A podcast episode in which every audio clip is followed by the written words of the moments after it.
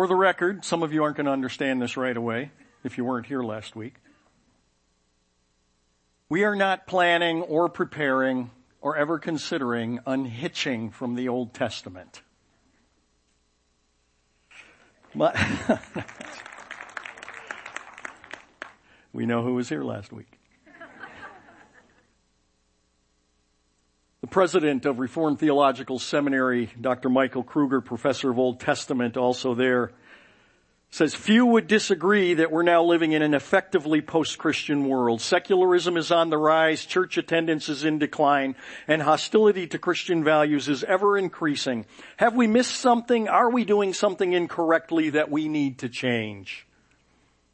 Andy Stanley's latest volume, Irresistible, reclaiming the new that Jesus unleashed the world, answers that question with a resounding yes.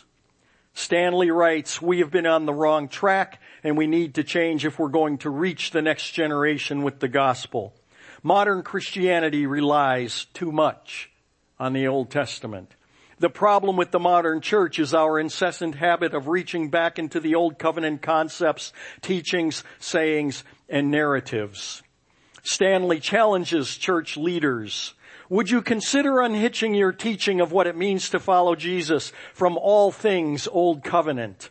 This is necessary because when it comes to stumbling blocks to the faith, the Old Testament is right up there at the top of the list.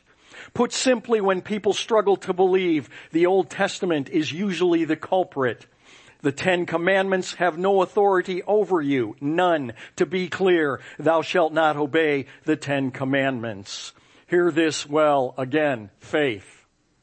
This church is not planning nor ever shall depart or unhitch from the Old Testament.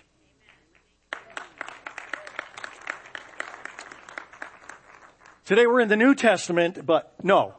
We are in the Old Testament where we have been since last September in the book of 1 Samuel as we are working our way through it. We are in chapter 26 today, and we find out that in the opening of chapter 6, that Saul once again is hot on the trail of David. And so Saul kind of figures out where he's at through his latest intel. And he goes into the area of the part of the world where he believes David is hiding out. And uh, Saul encamps with his army and takes a little break. David gets his latest intel telling him where Saul is and that he is asleep in the circle of his army. Beginning in verse 7 of 1 Samuel 26, so David and Abishai came to the people by night and behold, yep, there was Saul laying sleeping inside the circle of the camp with his spear stuck in the ground at his head and Abner and the people were lying around him. Then Abishai said to David, today God has delivered your enemy into your hand. Now therefore, please let me strike him with the spear to the ground with one stroke and I will not strike him the second time. But David said to Abishai, do not destroy him. For who can stretch out his hand against the Lord's anointed and be without guilt? David also said, as the Lord lives, surely the Lord will strike him, or his day will come that he dies, or he will go down into battle and he will perish. But the Lord forbid that I should stretch out my hand against the Lord's anointed. But now, please take the spear that is at his head and the jug of water and let us go. I go back in my mind to 1976 to Atlanta, Georgia. We just purchased our first home with a VA loan. Unbeknownst to us, and again, remember back in those days, I was a normal human being, well, relatively normal human being, who was working my way through First Community College and then on to Georgia State had no idea whatsoever that I was ever going into ministry. But we just happened to live only a couple of blocks away from Columbia seminary. I knew what a seminary was, but I didn't know anything about Columbia, much less uh, any of the individuals of note who graduated from Trinity. And it was only as I was Googling Columbia Seminary this week in preparation for my message to make sure that it was even still in existence, I was rather stunned to find out that Peter Marshall, was a graduate of Columbia. J. Vernon McGee was a graduate of Columbia and Dr. D. James Kennedy all matriculated at that seminary. then again, back in those days, I probably had no clue as to who those men were in the first place because I was a baby Christian. Anyway, it was around this time that in my daily discipline, even as a baby Christian, of at least attempting and usually successful of reading through the inspired, infallible, inerrant, authoritative words of God on an annual basis, that I would take advantage with a friend of mine that was going to our little home church in the day, and we would go into the bowels of Columbia Seminary, into what we call the stacks of the library, and just sit and pore over the Word and to study it. Again, no idea about going to seminary or anything else. Silly me, I thought Christians would want to study the Bible.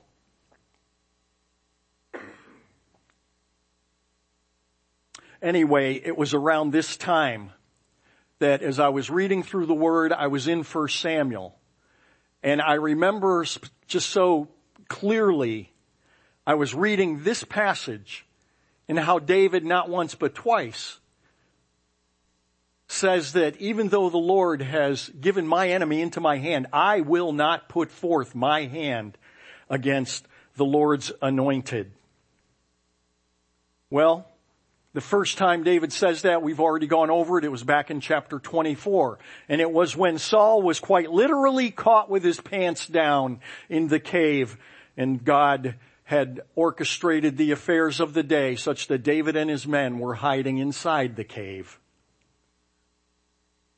In chapter 24, David restates in verse 10, Behold, this day your eyes have seen that the Lord had given you today into my hand in the cave, and some said to kill you. He's speaking to Saul. But my eye had pity on you, and I said, I will not stretch out my hand against my Lord, for he is the Lord's anointed.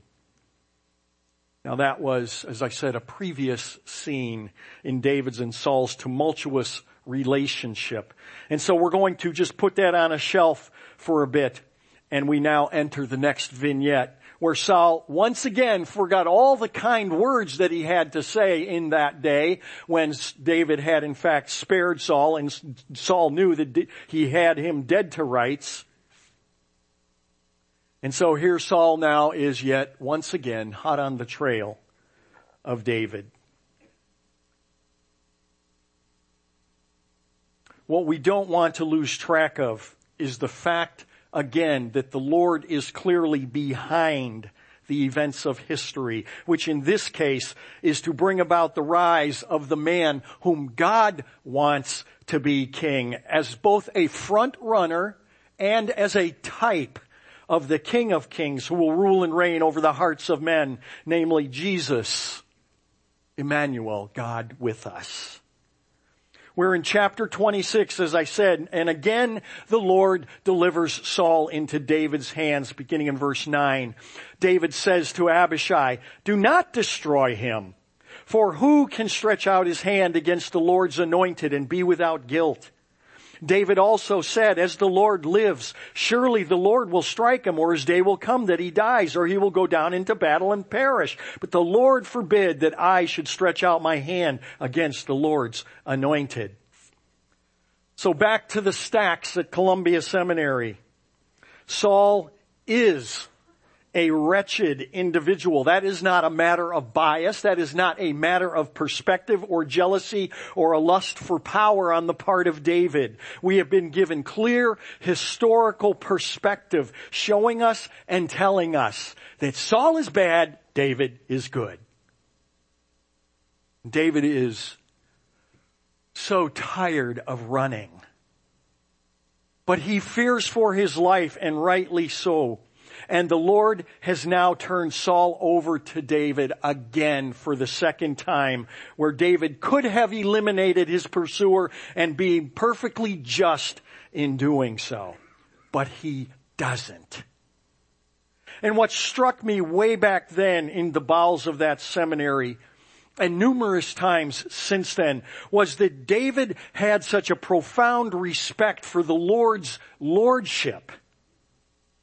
And as such, a faith in the Lord's reign over the affairs of mankind, including his, David's, not just mankind in general, but intimately over David's life as well. That while David would love to see Saul lay off his attacks and could have resolved that situation all by himself, David refuses to take out the very one whom God himself put in that place of power. Still, David is hopeful. I just read it. He said, I will not destroy this one who is the Lord's anointed, but as the Lord lives, surely the Lord will strike him. Fingers crossed. Or his day will come that he dies. Think about Nabal from a couple of weeks back.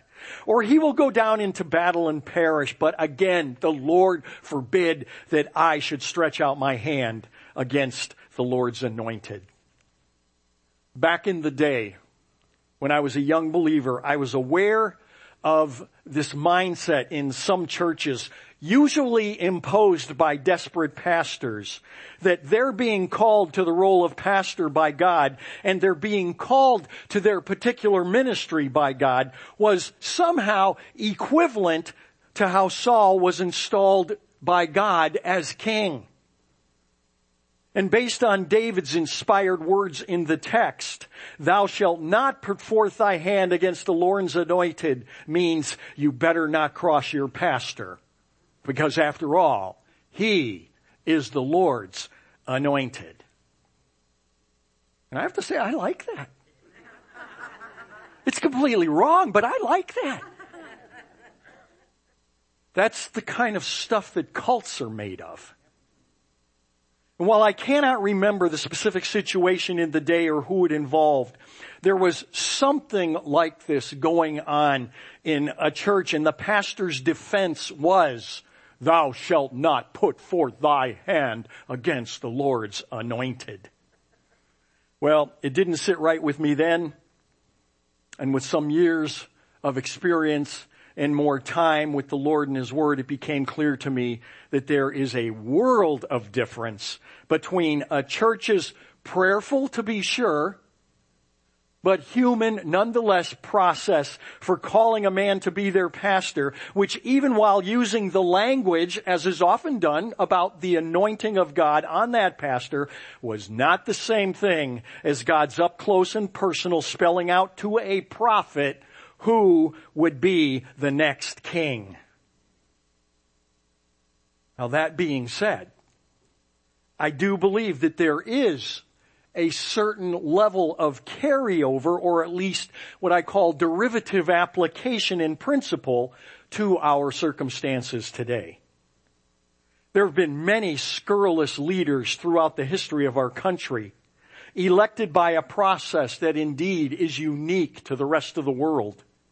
And yet somehow in that peculiar intersection of human free will and yet God's sovereign control of all things, leaders do get selected, much to the dismay of many, on both sides of the aisle, as the saying goes. And I'm speaking now metaphorically of both uh, politically and ecclesiologically, meaning churches and their leadership and the nations and their leadership.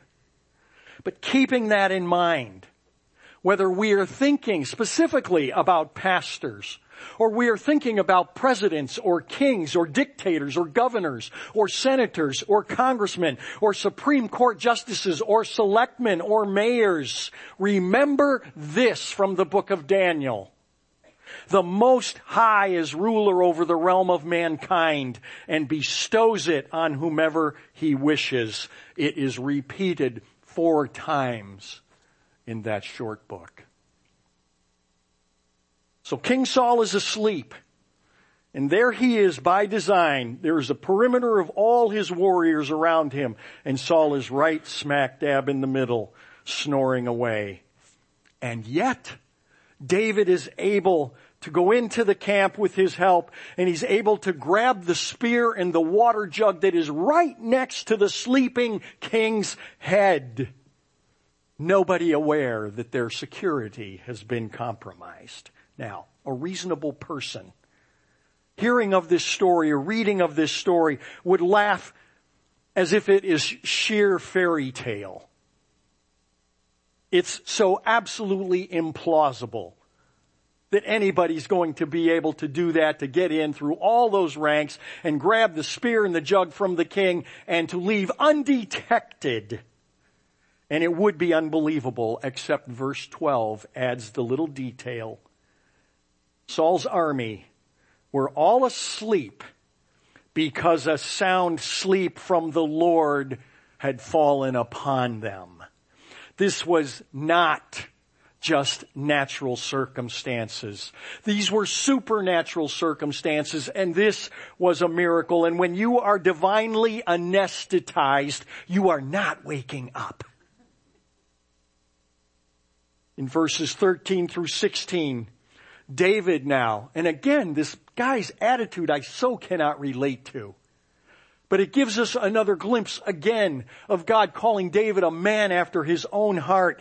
David dresses down Abner, who was one of Saul's kingpin warriors. And he's rebuking him in front of everybody for not protecting the king who is David's sworn enemy. You'd think that David would be celebrating such incompetence. But he additionally exclaims that Abner and his men should all be put to death. Such a display of failure to safeguard the one who David again refers to as the Lord's anointed in verse 16. Saul wipes the sleep from his eyes.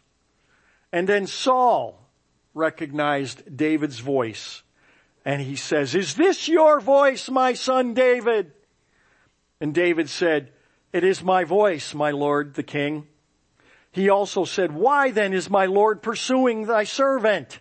For what have I done or what evil is in my hand? Now therefore, please let my lord the king listen to the words of his servant.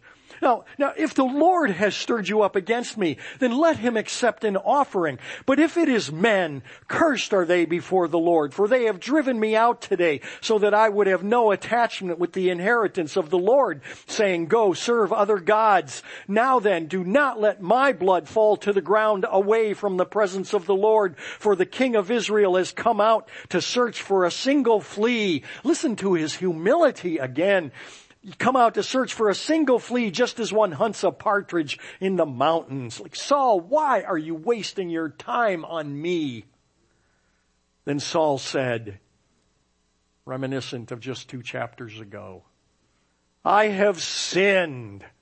Return, my son David, for I will not harm you again. Yeah, right because my life was precious in your sight this day. Behold, I have played the fool. Remember Nabal? He was a prototype, if you will, or a type of Saul, playing the fool with his life, or his name means the fool or the foolish, and have committed a serious error. David replied, behold the spear of the king. Now let one of his young men come over and take it. The Lord will repay each man for his righteousness and his faithfulness. For the Lord delivered you into my hand today, but I refused to stretch out my hand against the Lord's anointed. This is the seventh repeat of the phrase in just these few verses. Now behold, as your life was highly valued in my sight this day, so may, may my life be va- highly valued in the sight of the Lord, and may he deliver me from all distress. Then Saul said to David, Blessed are you, my son David. You will both accomplish much and surely prevail. And so David went on his way and Saul returned to his place. This is basically, I mean, the historical scenario has changed. The epoch, the time of the epic's the same. The time and the specifics have changed, but this is basically an overlay of what happened just two chapters ago with the first time that Saul is delivered into David's hands. The last thing that Saul says to David is acknowledging that David will prevail. The first time he said, truly, you will be the king. End of story then, right? And they all went their way and they all lived happily ever after. Well, not quite. Because as I said, David's heard it all before. And he decides that in spite of everything that's transpired and for all the great and kind words and truthful words of Saul, that the only place of at least momentary rest for David is going to be in the land of the Philistines. Even Saul will be reluctant to follow David into the land where Saul knows that he and his army would be imperiled. Chapter 27. Then David said to himself, Now I will perish one day by the hand of Saul. There's nothing better for me than to escape into the land of the Philistines. Saul then will despair of searching for me any more in all the territory of Israel, and I will escape from his hand. So let's make a note here. We need to make a note of the fact that while we have seen over and over that David fully in a strange way again that I can't relate to. David fully trusts in the power and the might of God that he understands in only ways that we are able to read about. But for all of David's trust and confidence in the Lord and his experiences with him, David did not have a mentality of let go and let God. David is still vigilant in his military preparedness. David is still cautious in his assessment of his enemies and in fact, while he has experienced again God's direct intervention in miraculous ways in his life situations with Saul, David nevertheless is fully in the game using common sense, being discerning, being prepared, still exercising human responsibility and making plans and executing those plans based on his wisdom and his experience. Saul says all the right things and what's David do? Not buying it. I trust in God so fully that I will not put this man to death. God's going to have to take him out. God anointed him. He is God's to deal with. But neither am I going to be hoodwinked again. And the only place for me to find refuge is to go into the land of his enemies, which is the Philistines. What I take away from this is that God's sovereignty God's supreme control and rule over all things never excuses us from our participation in the affairs of our lives and the world around us. We cannot lay back and just be fatalists who believe, as Doris Day sang in that 1956 hit song, Que sera, sera. Join me, old people. Whatever will be, will be. The future is ours to see. Isn't the future's not ours to see? Que sera, sera. It means whatever will be, will be. Fatalism. Yeah, don't worry about it. It's all take care of itself. And I believe that debuted or at least was made popular in the movie The Man Who Knew Too Much with uh, J- J- J- Jimmy Stewart. Jimmy Stewart and Doris Day were in that movie. That's right. Thank you. Thank you. Que sera, sera, 1956. Who was alive in 1956? I, I want to add that Barbara and I were just barely alive in 1956. Okay? Three years old. It was a big song, very big in Sheboygan, very big. So David arose, verse 2, and he crossed over, he and 600 men who were with him to Achish, the son of Maoch, king of Gath. I gotta clear my throat now. Hebrew and Russian, they both have those very guttural, anyway. Achish thinks that David exists to be Achish's slave. I mean, David is playing this well. And he is truly sincere, but David's not offering him into Achish's hand to be his handmaid. So Achish is making a big tactical mistake here. Again, remember who David is. David isn't waiting to be king. David is the current anointed king by God. We are watching the process of his assuming and ascending to the throne. He is the king of Israel already.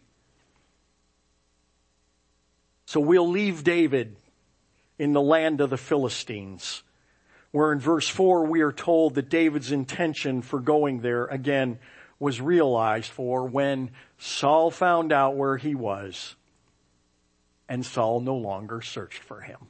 Yeah, no, not going there. Mm-mm. Chapter 28 now begins with Achish declaring war on Israel. And again, thinking somehow that David, with all of his uh, kind gestures and his previous history, he does have a bit of a history with Achish, and a good history with Achish, thinks that now David is basically his slave. And so he orders David to join him in battle against Israel, against the very people who David is king over. And in verse 2, David says, Yeah, right. Now watch and see what I can do. Now, verse 2 comes to a really abrupt stop right there, and the narrative leaves us hanging. While there's a change in the scene, and the focus now is going to be upon, uh, sorry, the change in the scene is from the focus being on David to the desperation of King Saul. Verse 3. Now Samuel was dead, and all Israel had lamented him and buried him in Ramah, his own city. And Saul had removed from the land those who were mediums and spiritists. So the Philistines gathered together and came and camped in Shunem. And Saul gathered all Israel together and they camped at Gilboa. When Saul saw the camp of the Philistines, he was afraid and his heart trembled greatly. And when Saul inquired of the Lord, the Lord did not answer him, either by dreams or by Urim or by prophets. Remember a while back we talked about, because it came up in the text, the Urim and Thummim, which are contained in the breastplate of the high priest and it's not completely understood even what they were. Some people believe that they were uh, two stones of two different colors. Some believe they were two uh, sticks of differing sizes or what have you. But whatever the strange Urim and Thummim were, it was authorized by God to somehow discern God's will with His approval. It was a strange exception to kind of the normal ways that things were to be done. Well, the use of Urim and Thummim uh, from Dr. Bruce Waltke, who used to, uh, when he was alive, used to teach up at Regent University in Vancouver. I was trying to think. We heard him speak in church one time up there, did we not? With Bob and Amy. You always remember everything. I thought you could tell me what he was wearing that day. Oh. Anyway, I think we did. If not, I'm making it up. He was a fa- he was a famous, uh, very famous uh, theologian and guy. You know, this is what he says about the Urim and Thummim. He says this may be so, meaning that they went basically went out of out of use with the institution of the monarchy. God inaugurated at that time in full force the office of prophet, so that the prophets now participated in God's heavenly court and communicated God's messages to the court in Jerusalem and Samaria. So the Urim and Thummim God was not speaking through. He was not speaking to Saul no matter what he did. God was completely silent and he is now facing a cataclysmic situation with his enemy and he wants God's counsel and advice.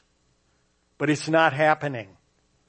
Desperate people do desperate things and Saul is desperate. Then Saul said to his servants, verse 7, Seek for me a woman who is a medium that I may go to her and inquire of her. And his servants said to him, behold, there is a woman who is a medium at Endor. Saul, are you kidding me? You just went from bad to being rebelliously worse. The Lord forbid the use of any and all occult mechanisms to contact the dead, to try and foresee the future, to try and make decisions, etc., and all of that. And in fact, it was so, he was so sternly against it because of why you'll see in a minute, that he imposed the death penalty on anyone. And Saul being the king knew very well, for this was not a new dictate from God. This was now at this point 500 years in force. But as I said, desperate men do desperate things. Leviticus 19 is where we first read, do not turn to mediums or spiritists. Do not seek them out to be defiled by them. I am the Lord your God.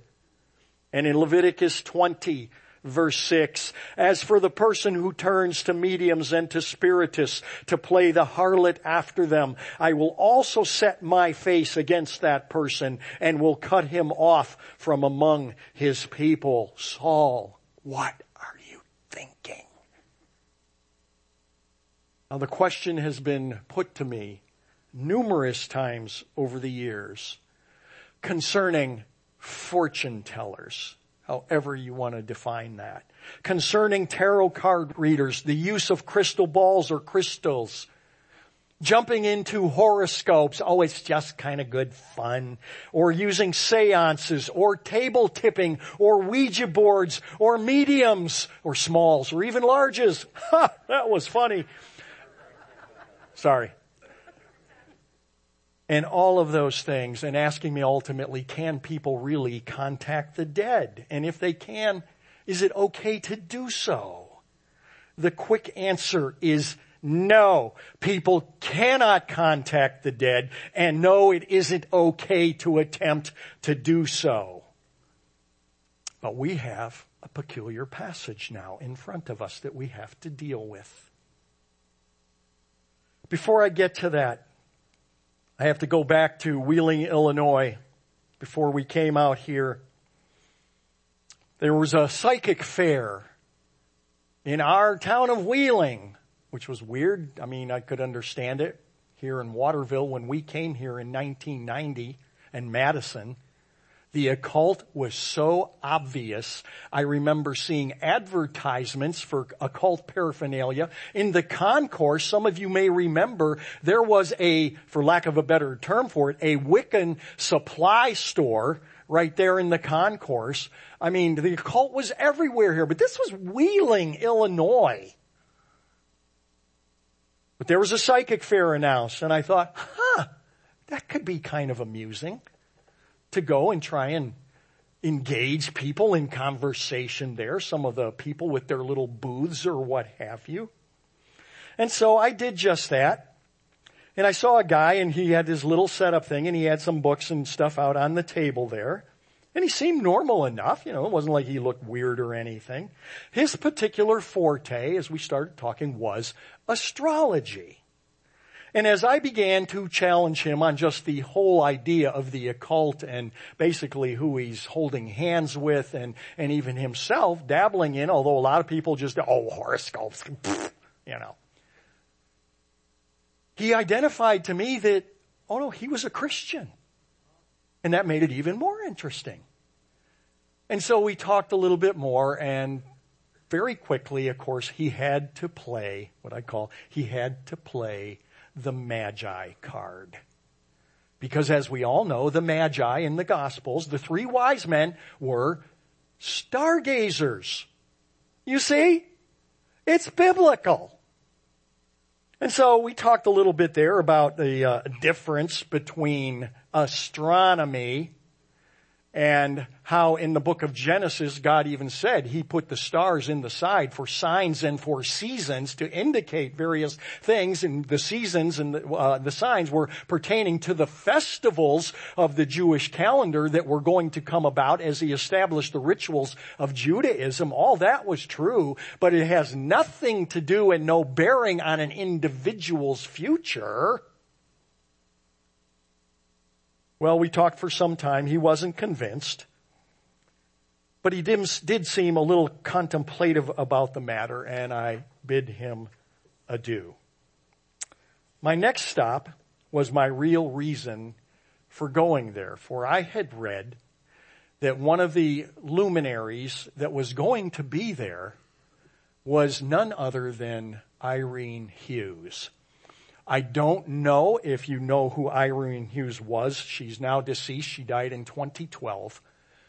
But she was world acclaimed as a medium, as a psychic.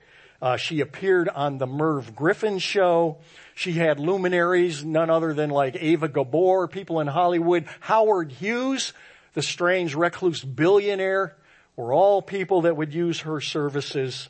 But she ended up moving to Chicago and here she was in little podunk Wheeling, Illinois at a psychic fair in a parking lot at one of our little shopping malls. Well,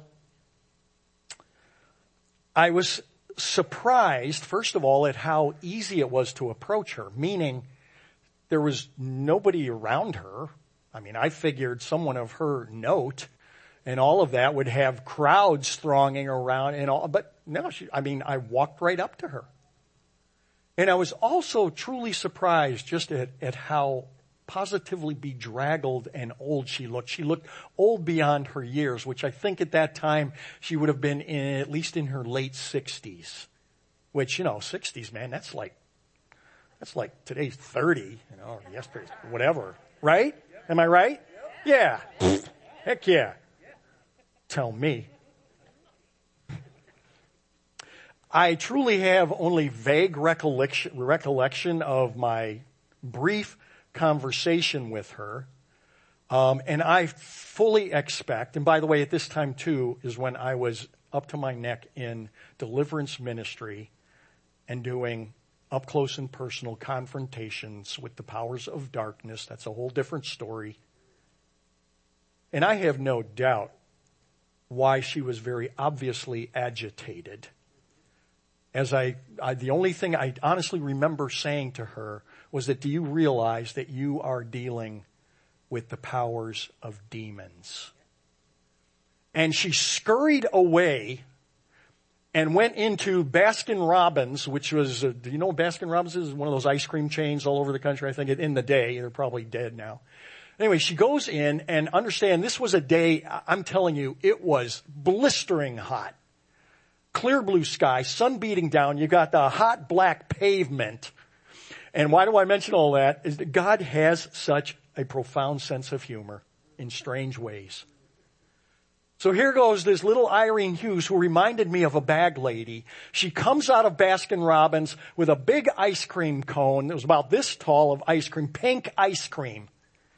And with the hot sun, uh, really 90, could have been 100, I don't know. And then the pavement and everything else, she comes out, she has ice cream like a little kid all over her face. The ice cream has been like a waterfall down her hand and down her arm, which being very shocking pink in color was so uh, just visible and everything. And I just thought, what a sad little individual this was. And as she came out again and saw me standing there, she started, started shouting to the air, pointing to me, saying, he worships Satan. And I thought, well then. But there was nobody around to hear her. Well,